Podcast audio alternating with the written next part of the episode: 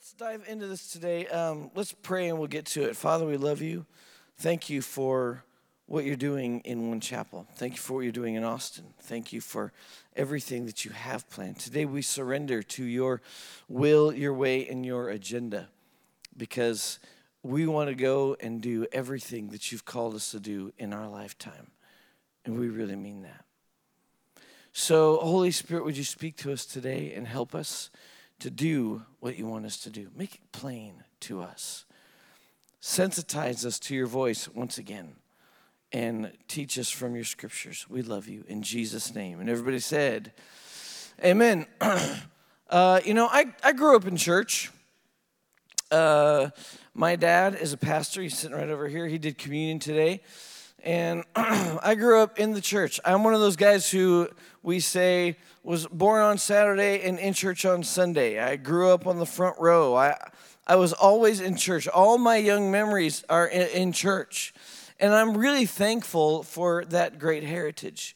I'm grateful for that time. I, I, never dealt with a whole lot of rebellion or a whole lot of issues or a lot of really difficult things. So I certainly I went through lots of struggles, but I never really had major crises of faith that I had to go to. Jesus was always a real central figure for me, always growing up. I believed in him. I wanted to follow him. I wanted to serve him every day.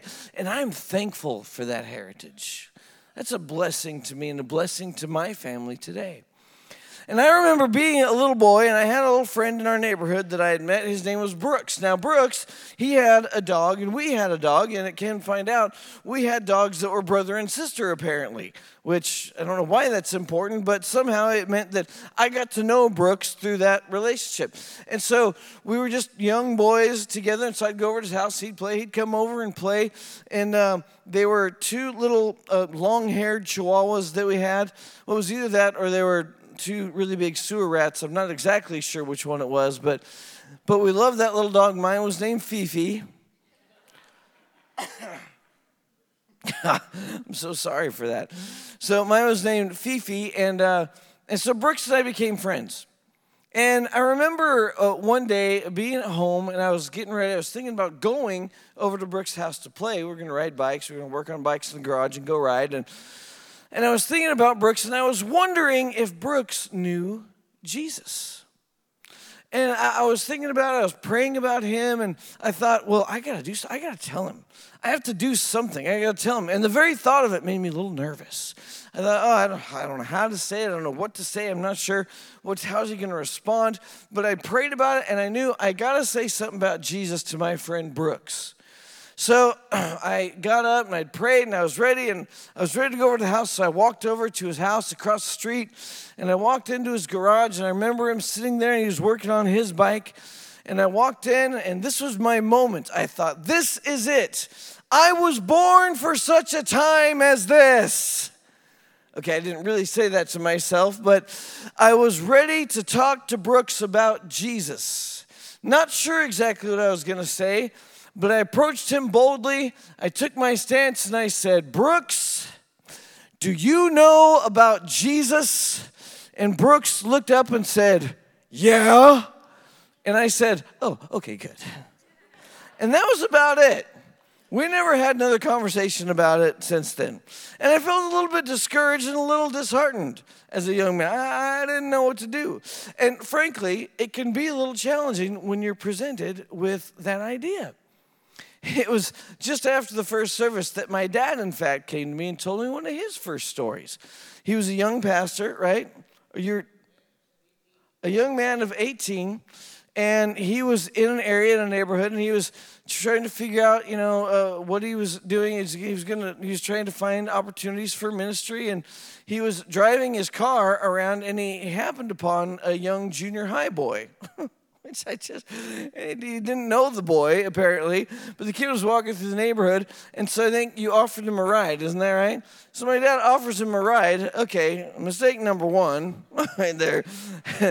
but he offers this young junior high boy a ride, and my dad's 18 years old, says, Hey, come on and, and get in the car. Let me take you where you're to go. And so the kid gets in the car and they start driving. And my dad is looking for opportunities to minister, to share the gospel. So he is, his motives are pure, his heart is right, and he's thinking, What, what, what do I say? Uh, how do I start this? How do I start this conversation with this kid? And so I believe the words that he chose in this particular moment to start this conversation were something like this Are you ready to die?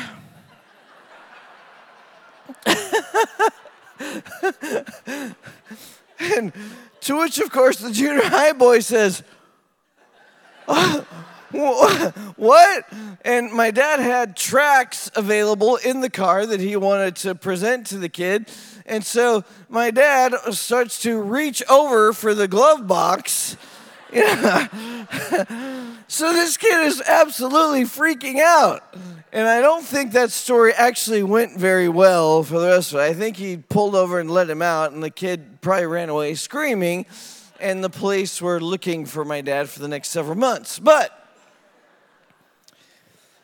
it's difficult sometimes, and not all of us know exactly what to do. So here's what we're going to do today. We're going to do something just a little bit different. In the next, in a, in a moment or two, I'm going to ask you to turn to the person on your right or left. In just a moment or two, I'm going to ask you to turn to the person on your right or to your left, and I want you to look them in the eye, and I want you to take two or three minutes, and I want you to share the gospel with them. All right? So, so okay. So think about it for just a second. Think about it for just a second.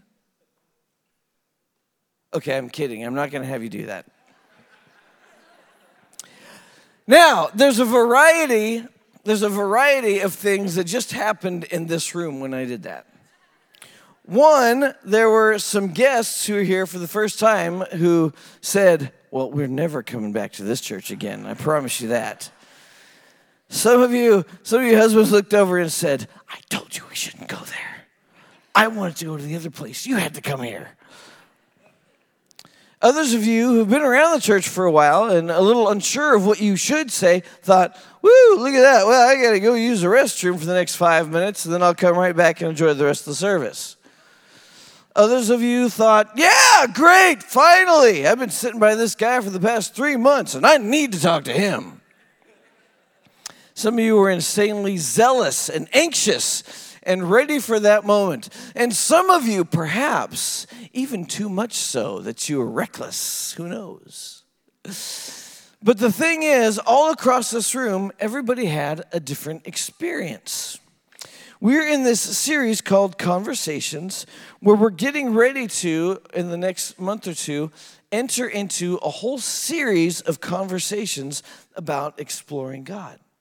And the goal of this thing, this campaign that really the city of Austin is doing together, is that we would be able to, to be trained, to be able to have conversations about God, have spiritual conversations with other people in our city. I'm very excited about this. There's something close to 300 churches, I think, that are involved in this.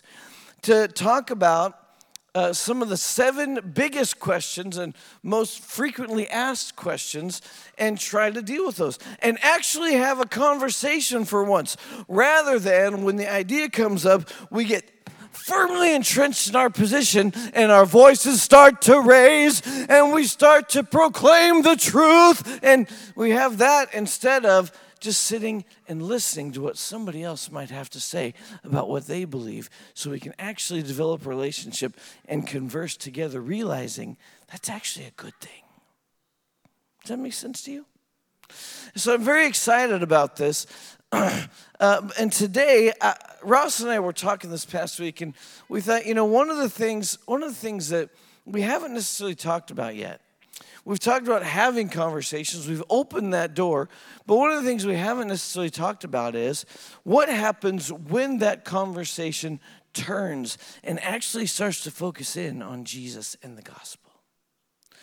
And what happens more so when you see the opportunity and you want to have the guts to take that conversation and to focus in on Jesus and you see the opportunity to present to them. Some of us just aren't sure exactly of what we should say. We're not sure of where we should go. So today, rather than actually just preaching a message or sermonizing, I'd like to kind of take a little bit more, um, let's call it a role of maybe like a, a little more of a coach and more of a primer today on talking about the gospel. Now, I know what's happening all over the room. Uh, some of you are saying, oh, great, thank God. Others of you are saying, oh, man, I got up and came to church for this. I know all of this. Well, that's, that's great. That's wonderful. But here's a couple things about that. Number one, would you just ride this with us for the next few moments and realize that what I believe is as we proclaim the Word of God, regardless of how much we believe we know, it never returns to us void. And so I, I want to make sure that we, we take the time to just listen together as a family and, and allow the Spirit of God to speak to us once again. So this will be just a little bit of a primer, and for sure it won't be it won't be uh, in depth. It won't be everything that you need to know, but I want to try to be helpful as we go into this, because not everybody. What you have to realize is not everybody is on the same page. So, what happened to you when you thought of having to share the gospel with someone? Just ask yourself the question: Where did I go? What did I think? What happened to me? Were you nervous? Were you scared? Were you excited? Were you confused? What happened to you? Because I want to be very clear about something. At the end of the day, as we have these spiritual conversations in our city, it's not just about having conversations. Make no mistake, everybody, there are lost and hurting and dying people in our city, and they need the one answer that you have. His name is Jesus. So at the end of the day, our hope and our prayer those, that those conversations end up end up eventually, no matter how long they may take, they end up eventually in a life surrendered to the Lordship of Jesus Christ. That's what we want to see happen. So, what happens if and when it does go that way? You know, I, I, uh, I heard a story as I was studying about this this past week, I was reminded of a story about D.L. Moody. Some of you know who that is. He's a great preacher, and you could call him a revivalist, I suppose. And D.L. Moody, he would he had you know interesting um, style and ways of preaching the gospel. And there was a uh, there was a woman who came to D.L. Moody one time as he was preaching, and she said to him, "You know, I don't like your method. I don't like the way that you evangelize." And D.L. Moody said, "You know, frankly." I don't really either. So tell me, how do you evangelize? And the woman said, Oh, I don't. I just don't do it. And D.L. Moody said, Oh, well, in that case, I like my way of doing it better than I like your way of not doing it. At the end of the day, here's the thing that I want you to remember. You may not feel like, you may feel like, I don't know how to, I don't have a clue of how to do this. And that is okay. But what we're tempted to do is we're tempted to go straight to methods to help us and try to pack it into a certain idea so that we can get this thing across to somebody and focus on a certain method. And that's challenging. That can be problematic. Through the years, there have been great methods that have been presented to us. One of those it would be uh, the Romans Road. Some of you are familiar with the Romans Road. How many of you know the Romans Road? And you've used that before? Raise your hands. Come on, raise your hands. All right, uh, maybe not even half. Okay? So Romans Road is one of the major ways that, that I, as I was growing up, I, I learned about the gospel as one of the ways to tell the story. Let me give it to you briefly, just in part. Romans 3.23 says, all have sinned and fall short of the glory of God. Romans 6.23 is where it talks about how the wages of our sin, what we've earned, is death. But it goes on to say in Romans 6:23, the free gift of God is eternal life in Christ Jesus our Lord. So you can't earn it, you can't deserve it. It's free, it's given to us through Jesus. And then Romans 10:9 talks about that people are saved by confessing with their lips that Jesus Christ is Lord. And they believe it. All right, that's kind of the, in short, parts of the Romans road. Leads you through the road of Romans. That was a great thing. Uh, another one that was very popular is the four spiritual laws. How many of you know the four spiritual laws? Okay, a little bit less. um, Campus Crusade and Bill Bright, who I had the honor of sitting with in his living room as I was a younger man. I got the opportunity to sit with him and listen to him talk about the gospel and talk about souls and the need for us to be ready and to be prepared to share Jesus. And I'll say it was one of the defining moments of my life to listen to this hero of the faith talk about it.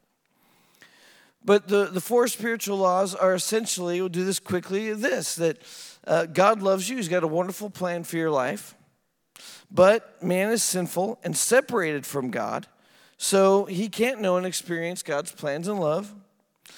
Uh, third, Jesus Christ is God's only provision for man's sin. And through him is the way that you can know God and know his love. And so, four, we must individually receive Jesus Christ as our Savior and Lord, and then you can know that plan, you can know that love. And you can remove yourself, the self directed life that we live, and take yourself off the throne of your heart, and you can put Jesus in that place of your life and live the Christ centered life. These are methods that have been presented through the years that have been really helpful. They can be problematic, they've got pros, they've got cons. Some people love them, some people don't care for them. There are others talking through the Ten Commandments, talking through law, and then shifting to talking more about grace. And, and the, everybody's got a way, a method. But I, I think all of these have great value.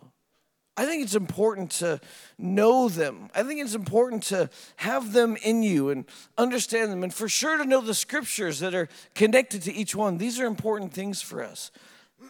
to be able to share, but I want us to be cautious today about reducing the ideas and the grand narrative of the story of God down to a method. I'm uncomfortable with systemizing the gospel into just a, a method, trying to reduce it down. So today, what I, what I want to ask you to do is not focus on a method but instead to focus on the message. Don't focus on a particular method that you could gain and, you just use time after time after time, but focus instead on the message and knowing the message itself. Really, if I was going to say it more accurately, I would say it like this Don't focus on the method, but focus on the man, the person of Jesus Christ. Because as my dad said during communion, he is the central figure. He is the centrality. Him, his work, his death, his burial, his resurrection, what he did on the cross, that is the centerpiece for everything that we talk about when we talk about the gospel story. But the truth is, the message, it never changes. It is eternal and forever it stands. It will not change. But the methods that we use will always change because cultures change and evolve, because cultures of cities are different, because cultures of people are different, because the time frames that you have to be able to talk about faith with somebody are different. You might have a long time of relationship with a coworker or a family member, or you might have the final 5 minutes of a flight as you're putting your book away and the person next to you says, "Hey, is that a book about God? Hey, tell me about God." And you've got 5 minutes to throw up a prayer and say, "Oh, here we go." You can't necessarily rely on just a boom, boom, boom. So you need to know these laws. Ready? Ha, ha, ha, ha, ha that, that may or may not be successful. It may not help, or it may. It's good to know, but what's better is to know the person of Jesus Christ. So today I'm going to do something even even a little bit against what I just said. I don't want to try to reduce it or boil it down, but I do want to give you just a general framework to work in today, all right? So let's open up our Bibles really quickly here to Second Corinthians chapter 5. 2 Corinthians chapter 5. And I think today I want to just start with, let's just start in verse 14. 2 Corinthians chapter 5, verse 14.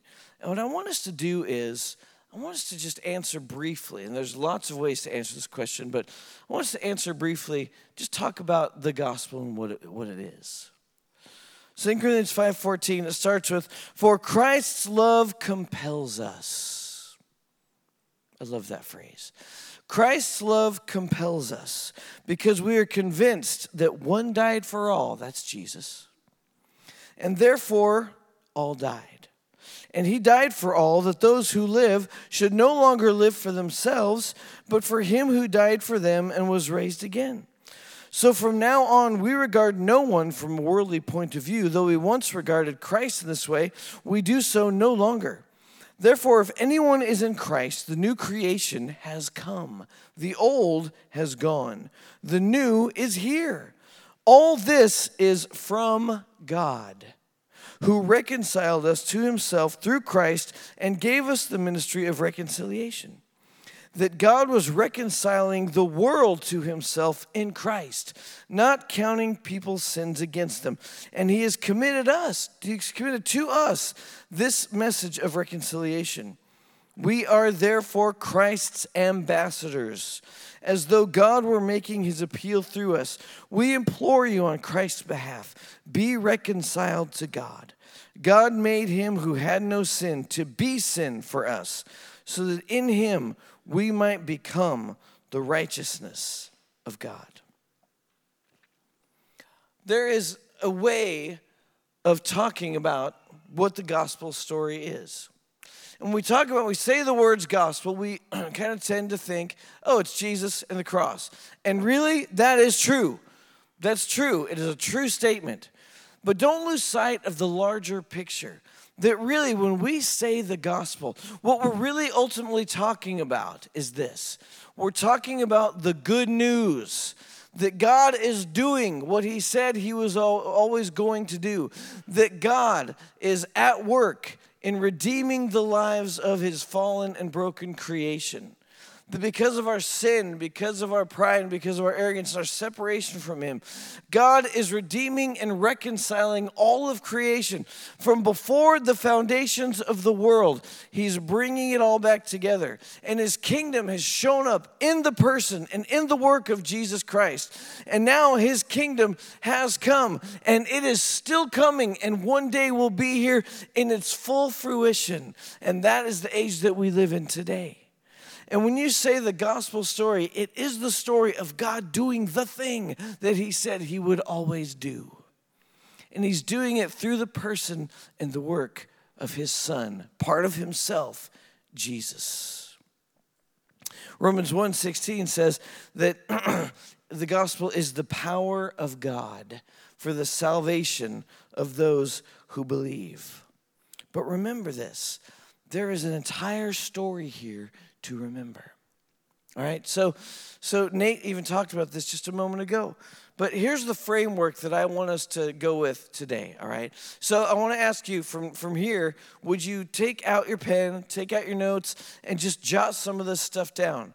Not a method, but some ideas to help you as you process the man and the message. Remember that we live in the vast story of God.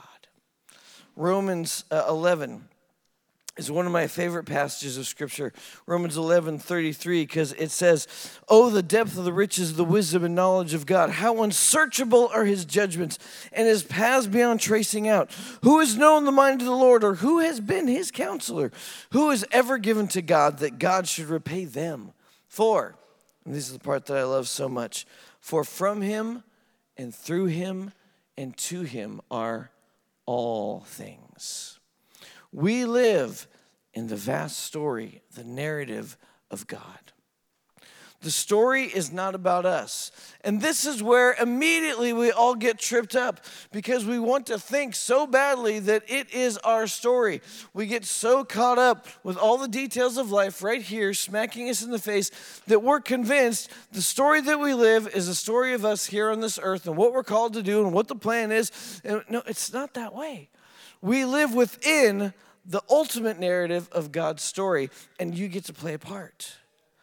And He is the source. This is where people get tripped up. He is the source, He is the creator. He's the one who's been around for eternity, and He will always be. So He got to set the ground rules.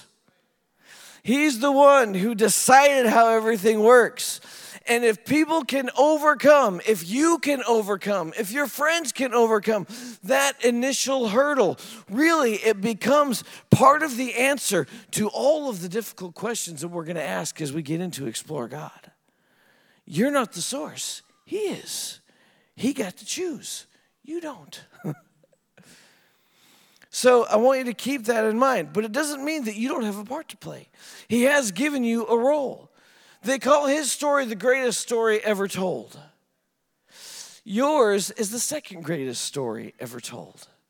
Because your story and how it intersects with his story is an incredible thing. And let me tell you this I think that your story is one of the greatest tools that you have to use as you present the gospel.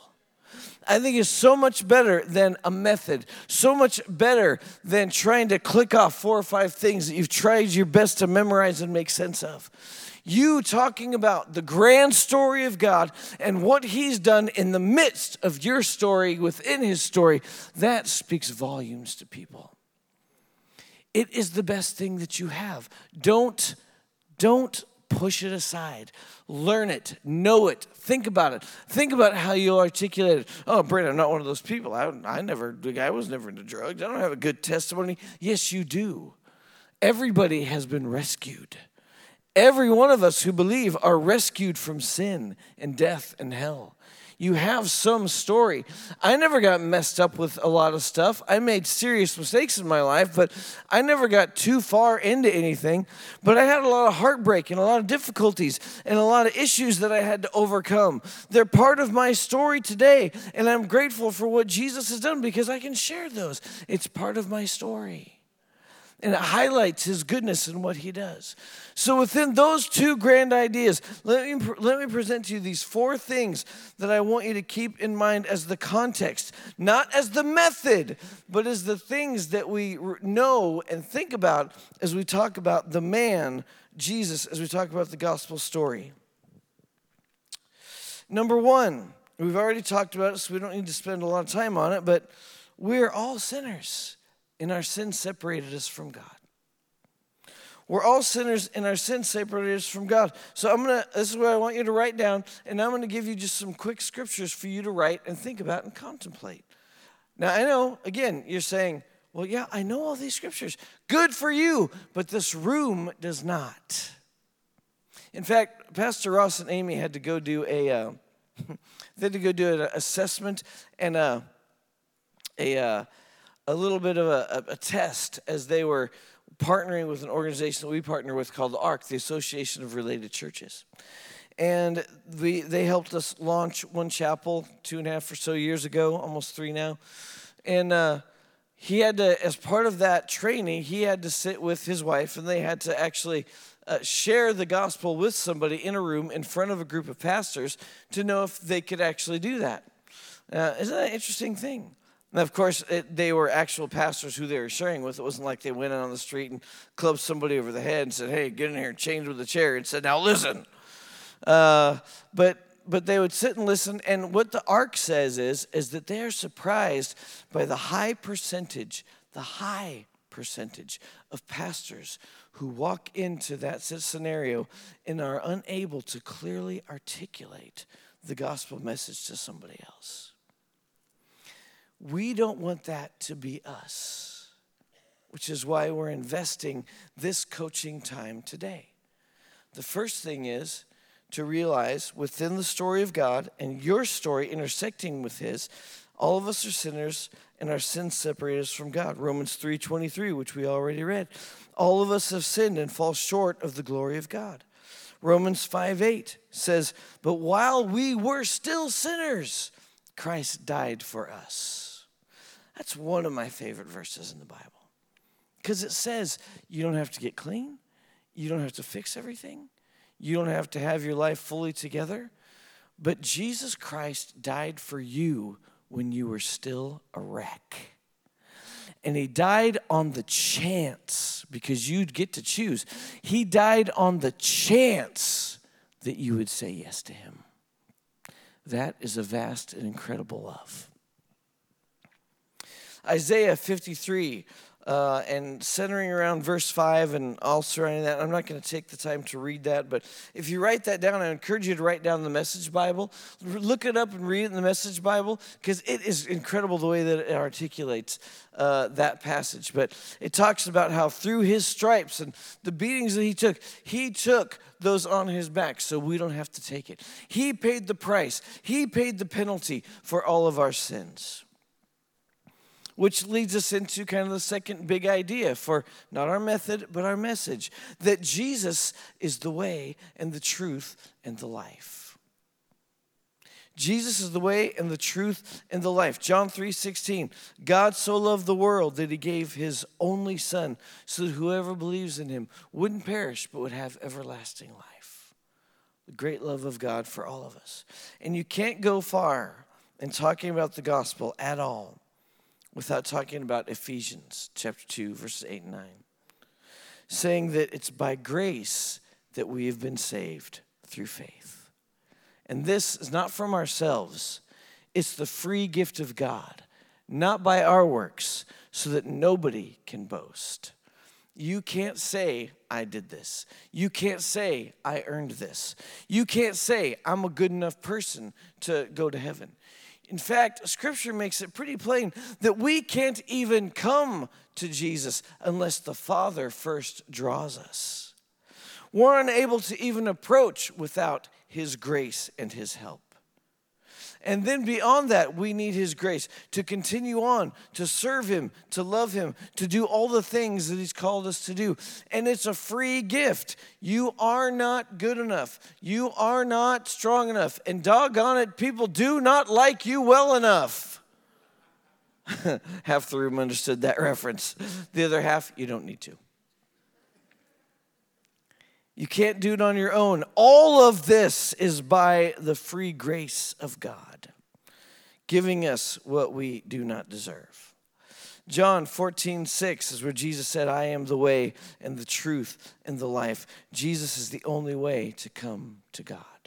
And through his death and his burial and then his resurrection to save us and to pay the penalty for all of our sins. He's the one who did it. He stood in our place, he took our sins read that through the gospels 2 corinthians 5.14 one died for all and so all died. We've talked about that. That's the second big idea. The third is that once you believe that and by the way that's where you're going to come into conflict everybody. That's where the rubber's going to hit the road. And once again people are going to say whoa whoa whoa whoa whoa whoa aren't there multiple ways? Can't you do this? Yeah but can't I be good enough? Man, i'm a good guy. I'm not mean. I treat my wife good. I treat my kids good. I've done good good things. I take care of poor people. I, I do things. I, I good no it's through jesus. Jesus is the only way. And that's a challenge for people.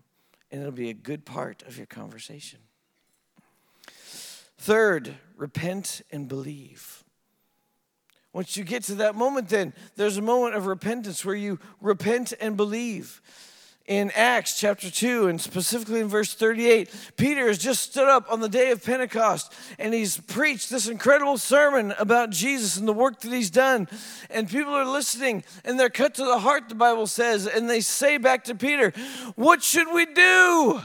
We hear you, so what should we do?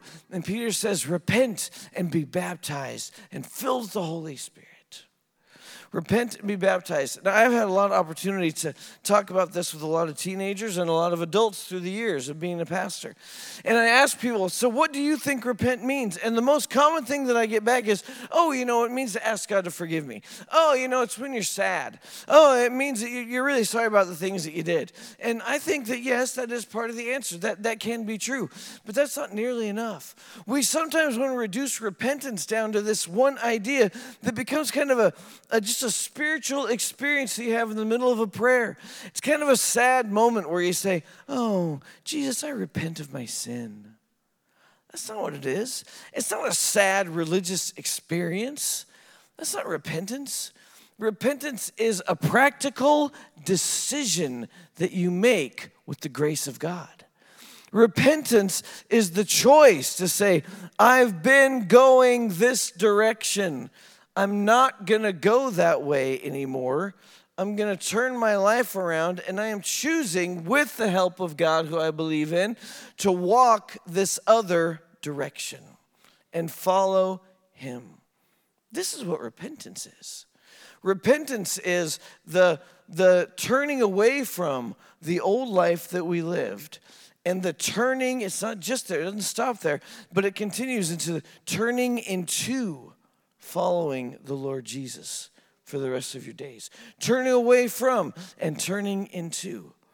Don't allow it to become the moment of the prayer that you pray with somebody. Now you need to repent of your sin. Go ahead. Oh, Jesus, I repent. Good for you. You did it. Welcome to the family of God. It's all easy from here. No, it's not. That's the moment where you make the decision. I'm not going to do that. I'm going this way. And after that, then you start to believe. And now comes the fourth and final and, and really the difficult thing that a lot of times we've missed. We don't tell people about. We don't talk about it. Why? Because we feel the pressure. We want to seal the deal. I had this spiritual conversation. I want them to know Jesus. So what am I going to do? I, I got to make it sound like it's really great. So pray. Pray this prayer with me. And then what's going to happen? You're going to have the greatest life you could ever know here on the earth. And you'll get to live forever in heaven with Jesus. It's going to be puppy dogs and rainbows and everything's going to be fantastic fantastic. There's a pot of gold waiting for you at the end. It's not true. The thing that we don't often tell people is at the end of this, or really I should say at the beginning, is to surrender and follow. Is to surrender, okay, to surrender and follow. Luke 9 23, Jesus said, he said, If you're going to come after me, then you've got to deny yourself. You've got to take up your cross daily. How often? Daily. Oh, you mean Sunday through Saturday? Yeah, daily. Every day. Take up your cross and follow me. We can't just promise puppy dogs and rainbows and that life is going to be fantastic. Jesus said it's going to be hard you're going to have to deny your own selfish desires. You're going to have to give up a lot of stuff that you think you want or need or you should have. You're going to have to take up your cross, your instrument of torture and death, and you're going to have to follow me. You have to go where I say to go. That's the life that you're choosing. But in the midst of it, and if you'll do it, and you'll receive my grace to help you do it, then you'll experience my resurrection life. So even though it's hard, even though it's difficult, there is life in the middle of it. And that life is for us today, life to the full, life today in the world that we live in, and eternal life in the future. What a cool promise. But we don't often highlight that for everybody. See, remember this. We've said it here before, but remember this as we close. And Bob, if you want to come up, we'll close here. Uh, remember this Jesus didn't come for behavior modification. He came for takeover. I mean, he did. I mean, it sounds brutal, it sounds rough, but it is true. He came to have all of us. He came to give us his all and to take all, to be Lord, to be Savior. And not just of us as a person, but to be Lord of all and to reconcile all things to himself, to make all the brokenness right. That's what he's doing. We get to say yes. So, from that context, then, uh, what I ask you and challenge you to do, and I had a, had a whole bunch of other real pragmatic things that I, I wanted to say today, and I didn't. Uh, I've got like four things I wanted to highlight for you. And I'm not going to do it, but I, I'm going to email them to you today or tomorrow or uh, I'm going to send them an email. I'll send scriptures to you just that we talked about so you can just not learn the methods because I, I, didn't try to present you with a method. I wanted to present you just with the message once again so you, you can think about and uh, immerse yourself in it. Think about it in the context of your story and maybe it will be helpful to you, practically speaking, as you look at having conversations and you share the gospel truth with someone that's in your sphere my hope and my prayer is that it'll be helpful to you. That's really my job as, as a pastor, just to try to help, try to equip you to be able to do what God's called you to do. So, if you would, just take a moment and, and just bow your heads for a minute. contemplate and think about your own story, his story in your story. I should say it the other way your story within his. And it would be a shame to walk through all of those scriptures and all those ideas without giving all of us the opportunity once again to respond. To take a look at ourselves and look inside and say, Wow, am I really living within that story? Is there a second greatest story to my life because I, I've encountered Jesus and his story? Some of us today may not have realized the gravity of that story and that he did come. God sent his only son to earth to die on a cross to pay for the sins that we've all committed. We fall short of his glory. We don't deserve it, but he gave part of himself, his son Jesus. And Jesus came and he lived and he performed miracles and he taught, but then he died on a cross to pay our debts. He died so we don't have to die. But he didn't stay dead. He rose again three days later. He ascended into heaven. He's seated at the right hand of God. He sent his spirit to help us live and be strong. And this is where we are today. Maybe you didn't realize that. You didn't know there was a God who loved you that much. And today you'd like to know more about him. You'd like to say yes to him. Or maybe you do know him, but you realize today, man, I gave up. I kind of I kind of stopped. I kind of quit. I kind of walked away. I just kind of forgot how incredible this gospel story is, and I need to say yes again. Or maybe you've been thinking, hey, it's all puppy dogs and rainbows, but it's not. Where are the puppy dogs and rainbows in my life? This just feels hard. Say yes to the work of Jesus in you once again and say, I'm going to follow him regardless. If that describes you in any way or shape or form, with every head bowed and with eyes closed, just, just so that you can have a moment and not be nervous and think about anybody else. If that's you and you'd like to make a commitment to Jesus, would you just lift your hand up so that I can pray for you? I'm not going to embarrass you. Right on, right on. Who else? Great. Who else? Who else? Yeah, oh, awesome. Who else? Oh, this is the best. Who else? This is the greatest thing. Who else? Yeah, cool. Okay. Who else? Thank God for this. Who else? Anybody else? Your heart might be pounding. You might be saying, oh, "I don't know. I don't want to do it. I don't want to do it." Just don't say. Don't say no. Just say yes. One last time. Oh, great, great, great, great, great. Yeah, cool. Okay. So I'd like for us to do then. I want us all just to, with our eyes closed, just say this prayer. There's nothing great or magical about it. It's just sometimes we don't exactly have the language, and so I'm going to ask you to repeat this prayer, and I want us all to say it together, and I want you to pray it from your gut. If you raised your hand, I just want you to really gut level honest with Jesus. I want you to mean this. But everybody in the room say, Dear Jesus, forgive me. I choose today to believe in you, to believe in who you are. You've done what you say you've done. That you died on a cross, that they put you in a tomb, but you rose again and you paid my debt. You died for me so I don't have to die. You paid for my sin. Thank you. Now, today, I repent. I walk away from my old life and I walk into your new life. Be my Lord and my Savior. In Jesus' name.